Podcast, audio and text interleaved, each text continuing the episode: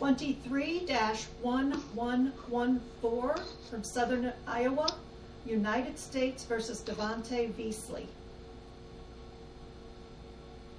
Mr. Smith, we see that you're appointed under the Criminal Justice Act, and the court would like to uh, give you its appreciation for your willingness to accept the appointment. Thank you, Your Honor.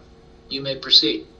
Yes, in 922 G3 is an unconstitutional prohibition against um, what, in many circumstances, would be would be considered law-abiding citizens uh, to um, own and possess firearms for their armed self-defense. Um, and it does so in a way that has um, well the I'm sorry the analysis has completely changed in recent years because of the Supreme Court's case in Bruen. Now the this court in Seay uh, S E A Y had previously found that 922 G3 was um, constitutional after Heller. This court did it under what the, the standards were in Heller, which is is there a long-standing prohibition uh, that uh, that enables that statute to keep, um, to uh, prohibit uh, firearm statutes. Bruen changed that analysis. Bruen said that there needed to be a two-step analysis. First, does that does the um, statute cover conduct that is within the plain text of the Second Amendment? And then, secondly, not whether there's a long-standing prohibition, but whether there's a historical analog to the type of prohibition that they are making. So, a couple of things have changed dramatically since this court first decided Seay. Um, first, of course, is Bruen, and um, is, which changed the analysis that the court made. And second, um, the court relied on a lot of its sister circuits in Seay, which had all up, upheld 922 G3. That is changing um, dramatically and drastically. The Fifth Circuit has already held that 922G3 is unconstitutional. That case has been uh, filed for um, a petition for it to search the Supreme Court. I imagine that it will be granted. And then uh, Rahimi, a case that involved um, prohibitions related to domestic violence orders, um, has been granted cert with the Supreme Court of the United States, and oral argument is going to be held on that on November 7th. So, Counsel, do, do you think, uh, Judge Kobes here, do you think there's anything left to the long-standing prohibition line of cases after Bruen? I don't think so. I think that the, that the court has completely asked um, uh, courts to change their analysis about how we look at the Second Amendment cases and to see if there's a historical analog. And the historical analog will serve better um, to bring forth what the what the founders meant by the Second Amendment than longstanding prohibitions. Can I have you back up? Um, so, uh, standard of review here. We asked you a series of both parties a series of questions. Um, are we in plain error land or are we in de novo review land? And whatever answer you give, tell me why. Yes, absolutely. So, a denial of a motion to withdraw a guilty plea would be for abuse of discretion in most circumstances. But because this is a denial of a motion to d- dismiss an indictment, I believe that your review is de novo. Because but isn't the problem that, and I just want to, I want to clarify this. Isn't the problem then? Yes, it's jurisdictional, but it wasn't raised when the dismissal of the indictment needed to happen, which is very early on in the case, before before a guilty plea, before a trial, and here that did not happen. So does that put us in plain error land? No, I don't think so because it still it still was raised at the district court, and you see even in Seay, right, even in cases like that, when there's a jurisdictional attack on the statute, um, a facial challenge to the statute, that is still de novo after you um, uh, if it's even if it's made after the guilty plea. The difference in Seay though is it actually happened, I think, before the guilty plea. I think Seay that the motion to dismiss the indictment might have been un, uh, untimely uh, in the sense that it came a little later, but I think it at least came before the motion to withdraw the guilty plea. It came earlier in the litigation, and then it was brought up again later. That was my understanding of the procedural history. So does Seay help you? I think that Seay does help me because I think that you have to do the motion to do this indictment um, as a jurisdictional issue, as a, as a legal question. It's always a legal question. It's always been brought up you know, at the district court level. So always gave the district court the opportunity to correct any error. Um, plain error review in this instance wouldn't um, serve any purpose of parties bringing up um, issues at the, at the soon uh, as soon as they could potentially bring them. Okay, so let's move on to the, sort of the next threshold question facial versus as applied challenge. One thing that's clear based on Seay and other cases is you're in facial challenge land because you your as applied challenge has essentially been waived with the guilty plea. So if that's true, one of the things you mentioned the Fifth Circuit, I think in Daniels, that was an as applied challenge. And my question for you is: Is Salerno um, the you have to basically win a facial challenge? You have to show no constitutional applications whatsoever. Does Salerno apply here? Um, I do think so. I think that that gets me into like de novo um, review territory. You know, dismissing the indictment for lack of jurisdiction because it's constitutional. So I think that because I gets that uh, that standard review, I think it has to be a, a facial challenge. No circumstances can the the, uh, the statute be constitutional. I think. okay. So now, now I have a little bit of an issue because, um, you know, um, in terms of the historical analogs, people who were, and I'm I'm using this because this is what the sources use lunatics, people who are lunatics, were not allowed to own a gun if they were dangerous to others. Um, arguably, maybe not your client, but arguably somebody on PCP or bath salts or any of these drugs that have great hallucinogenic effects could be dangerous to others. And presumably, if they're mentally ill or temporarily mentally ill and dangerous to others, they could be dispossessed of firearms uh, at the time of the founding. So doesn't that just completely resolve this case? I don't think so, Your Honor, because um, uh, how they, they this, this is not a, question of how of why we have these prohibitions. There's also a question of how we have these prohibitions.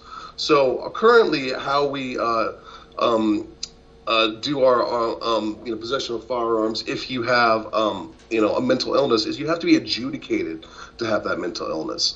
So there has to be another step that happens between you having that mental illness and then you actually go into the next step. So we have that protection even in, in state court cases because the Supreme Court has said, well, if you want to adjudicate someone as mentally ill or you're going to commit them to an institution, there needs to be some showing of dangerousness and there needs to be clear and convincing evidence that they have this. This is why, you know, we, we don't see prosecutions of people with depression or anxiety um, uh, getting prosecuted for this. So even if we we're, we're, talking about people that are in fact dangerous, there's that extra level of protection that we have for for uh, mentally ill people, which is that they uh, have actually been through that. There's also um, a way to restore rights if you have been um, adjudicated mentally ill um, in in most states. So you can actually be found to be mentally ill, um, then got um, committed to an institution, be made better, and then and then go back to the courts and say, look, I'm better now. I'm not dangerous.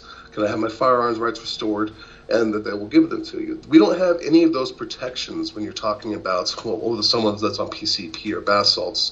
But also, also anyone could potentially be dangerous and without a statute requiring some showing of them actually being on something that's dangerous and, and doing so, I think this is still way too overbroad to say that that that um, that there's no cir- circumstances that they could be found um, to be. Um, Mr. Sorry. Smith, I'd like to go back to Heller and Bruen, mm-hmm. uh, and I have two questions. One is what's the difference between Heller's long-standing prohibition language and Bruen's historical analog language? And then two, did did Bruen purport to overturn or change Heller's standard? So I think that Bruin purported to clarify Heller's standard, and in, in Bruen's opinion, they say that we're still, or we're, you know, we are still, um, you know, consistent with Heller and DC and all those other cases. But I think that how how people have interpreted it is different. So, long-standing prohibition can just be a, law that we've had on the books for a very long time, and say, well, that's a long-standing prohibition. Uh, when we're talking about historical analogs, we have to actually look at what we had back when the Second Amendment was first um, formulated, and wonder okay, well, did they have these type of prohibitions at that time? Not just whether we've had the book, them on the books for a long time. I know that, that Bruen eliminated the means end analysis that some circuits, not the Eighth Circuit, but some circuits were doing. But I thought it otherwise purported to essentially just be applying Heller. Yeah, no, no, I, I would agree that, that that's how it's it's doing it. I'm saying I think that the how courts have interpreted historical. If that's true, then why isn't Seay's finding that 922G3 is the start of long-standing pro- prohibition on the possession of firearms that Heller declared presumptively lawful? Why isn't that binding on this panel? I don't think that it's binding on this panel because it, it, it's not going into actually what the historical analog is. It's looking at what whether there there's been a long-standing prohibition, right? So it's looking at well, have we had this law in the books for a long time? Seay didn't look at whether at the time the Second Amendment was formulated, whether there were historical analogs to look back to and say, okay, this matches what we're talking about. Um, with that, I think I'm going to reserve the rest of my, my time for um, uh, rebuttal, um, and I hand it over to um, Mr. Call. Well, let me let me just ask Oh, yeah. one follow up question, which is, um, you know, I had a question about the longstanding prohibition language as well, um, except for I didn't think that I thought that applied to felon status, and here there's no conviction necessarily of of possession of drugs. You could just be nailed for being a felon in possession and have no conviction for drugs whatsoever. So, is that? I mean, is that one way to distinguish this from from what was said in Heller? I think that that would be because when they we talk about long-standing prohibitions, they talk they, they make references to felons and the mentally ill. So it is referencing two um, pretty specific categories uh, um, that they knew at the time of Heller did have historical analogs. I mean, it does use the broader language law abiding, and I'll get into this with opposing counsel, but that's my that. Thank you for your answer. Um, and with that, I'll uh, yeah, I think I'll turn over to Mr. Call and take any further questions on the rebuttal. Very well, thank you, Mr. Smith. Mr. Call? May it please the court, counsel, Devonte Veasley, a drug user, admitted to the possession of a 9mm pistol which he shot at a minor in a West Des Moines parking lot. The minor had been lured to the parking lot at Veasley's direction to sell illegal drugs. Beasley now challenges the crime he pleaded guilty to, raising the Second Amendment claim.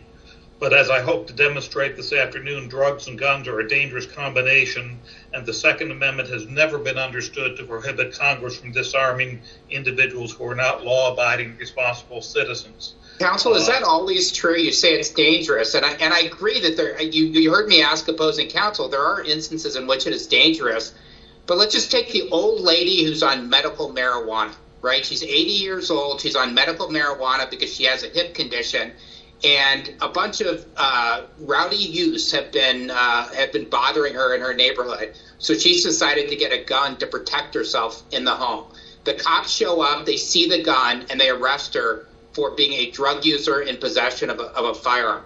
Is that lady really what's contemplated here? And I understand there's prosecutorial discretion, but there have got to be instances where people are not dangerous and that a Second Amendment um, challenge would survive as applied. Well, I think I'd have two answers to that question. The first answer is we're here on a facial challenge, not an as applied challenge, and I think that makes all the difference in the world for the outcome of this uh, particular case. Uh, the second uh, co- comment is that uh, Congress does have the ability to identify groups uh, that are perceived as uh, as dangerous and has done so in terms of uh, drug users.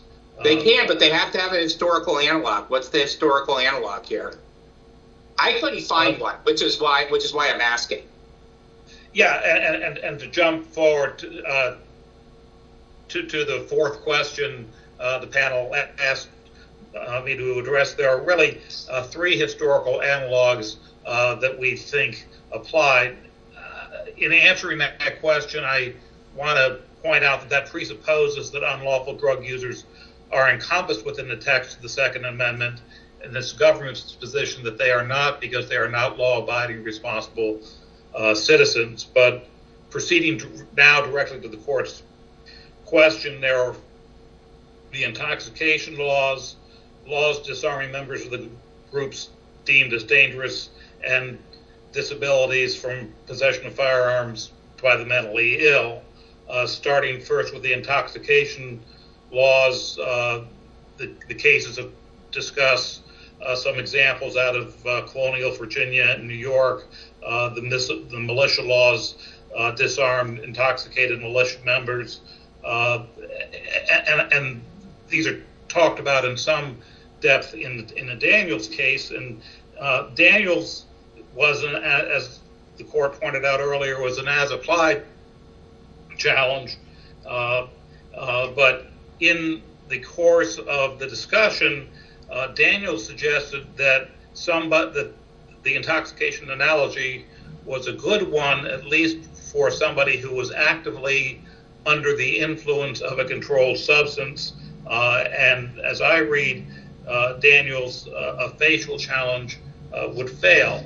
The second category are those who are deemed as dangerous the state can take away the right to bear arms from the categories of people it deems dangerous. Uh, that's uh, now Justice Barrett uh, writing as an Eighth Circuit judge in the Kanter case. Drugs and firearms are, as I indicated, a dangerous combination. Uh, they can, a drug user can mishandle firearms. He can use firearms to commit crimes. Uh, violence may occur as part of the drug culture, the drug business, and of course, because of the unlawful nature of drug use and drug possession, there's always the risk of confrontation with uh, law enforcement.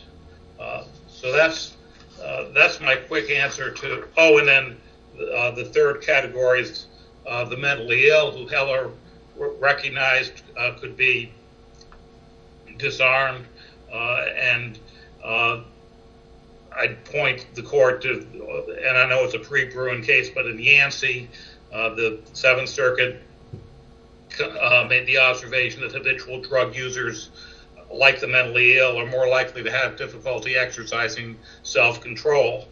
Uh, this is, and this comes from the common law idea where justices of the peace could lock up what they referred to uh, as lunatics. And again, while this may not be a dead ringer for modern day restrictions. It's certainly a strong enough correlation to pass constitutional muster under Bruen.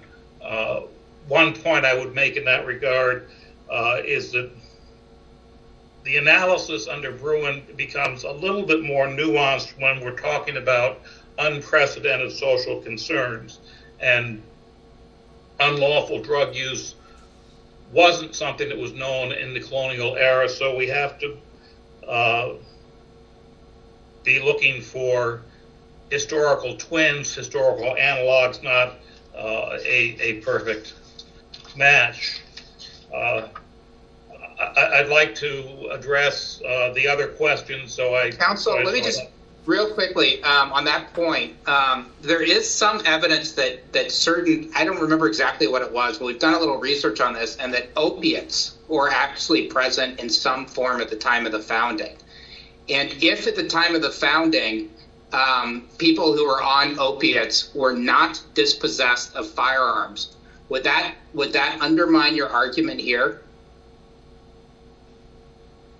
I, th- I think that would be a legitimate point to weigh, but I think it, it would have to exist uh, alongside the prohibitions on the mentally ill. It would have to exist alongside the prohibitions uh, on the intoxicated. Uh, and on balance, uh, I don't think that would be enough to uh, strip the persuasive authority away. I would like to answer the other question, so I uh, don't don't miss a point. Uh, the government's view is that Seay is still good law and binding on the panel. A number of district judges in this circuit have uh, so ruled. Uh, the longstanding prohibition uh, does seem to the government to be a reference to the historical analog. Uh, I recognize that the discussion in Seay it was fairly uh, brief, but it's also consistent with other cases like uh, which was a 922G8 case uh, where the court uh, concluded there's a common law tradition uh, permitting restrictions uh, on firearms uh, by non-law-abiding citizens or people who are not law-abiding and responsible. A more recent case called Adams did something similar in addressing an as-applied challenge under 922G1, and it was sort of interesting. In Adams, uh, there was a separate concurring opinion that suggested that the means ends analysis would be the way to go, and that's not what the court adopted. So I think, uh, and to answer to Judge Gruender's question, uh, Bruen purports to be a an application of Heller, and that's what this circuit was doing as well. And uh, while some other circuits may have strayed in the eyes of the Supreme Court, I don't think the Eighth Circuit did, and that those cases are all good law, and this Seay is uh, binding on the panel. Uh, Counsel, let me let, let, me let me argue with you a little bit about Adams. Um, there is a scenario in which what Adams may have said could be consistent with the Second Amendment. The problem is, and you saw this in the in the dispute in Jackson, is that Adams put the burden of proof on the wrong party. Even even in the later even in the later um, dissent for the denial and the concurrence, um, I don't think that anyone objected to the fact that Adams put it on the wrong party. So is Adams really the best thing to rely on when it placed the burden on the challenger rather than the government? It, it still was looking at the historical analysis uh, and, and not going through this two-step uh, process. And to the extent that, that, I mean, I think that's a fair point, but I also think that got cleaned up by Jackson uh, uh, for purposes of the uh, G1 cases.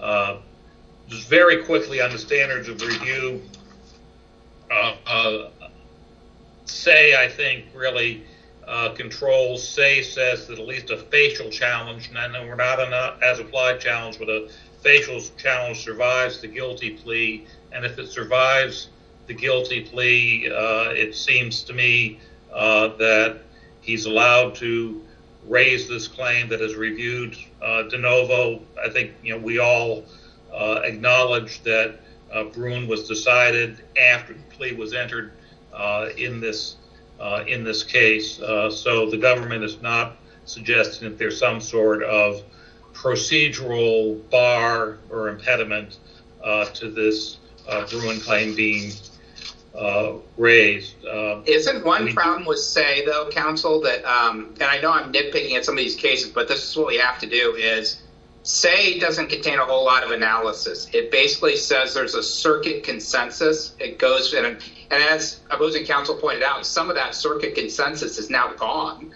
Uh, at least the Fifth Circuit case right. is now in a, in a different place. And so I'm wondering. That's why we asked the question about Sitladeen which is is that one we can really rely on here? Is it consistent with Bruen? And I'm not sure the answer is yes. Well, I mean, and Sitladeen's a little bit different because that looked at the first step and said they're not among the illegal aliens are not among the people uh, for Second Amendment purposes. Uh, drug users are going to be somewhat uh, somewhat different. Uh, but even if the court goes through the Bruen analysis afresh based on the analogs I mentioned earlier. Uh, we think that the uh, conviction should still stand. Uh, again, this is a facial challenge in terms of the Washington State Grange Salerno question. Uh, Mr. Smith seems to concede uh, that that burden of showing no set of circumstances rests with him uh, and as I mentioned earlier, uh, even cases like Daniels, if I take Daniels at its word, uh, would appear to uh, support uh, a conclusion that an as a plot that a facial challenge must fail.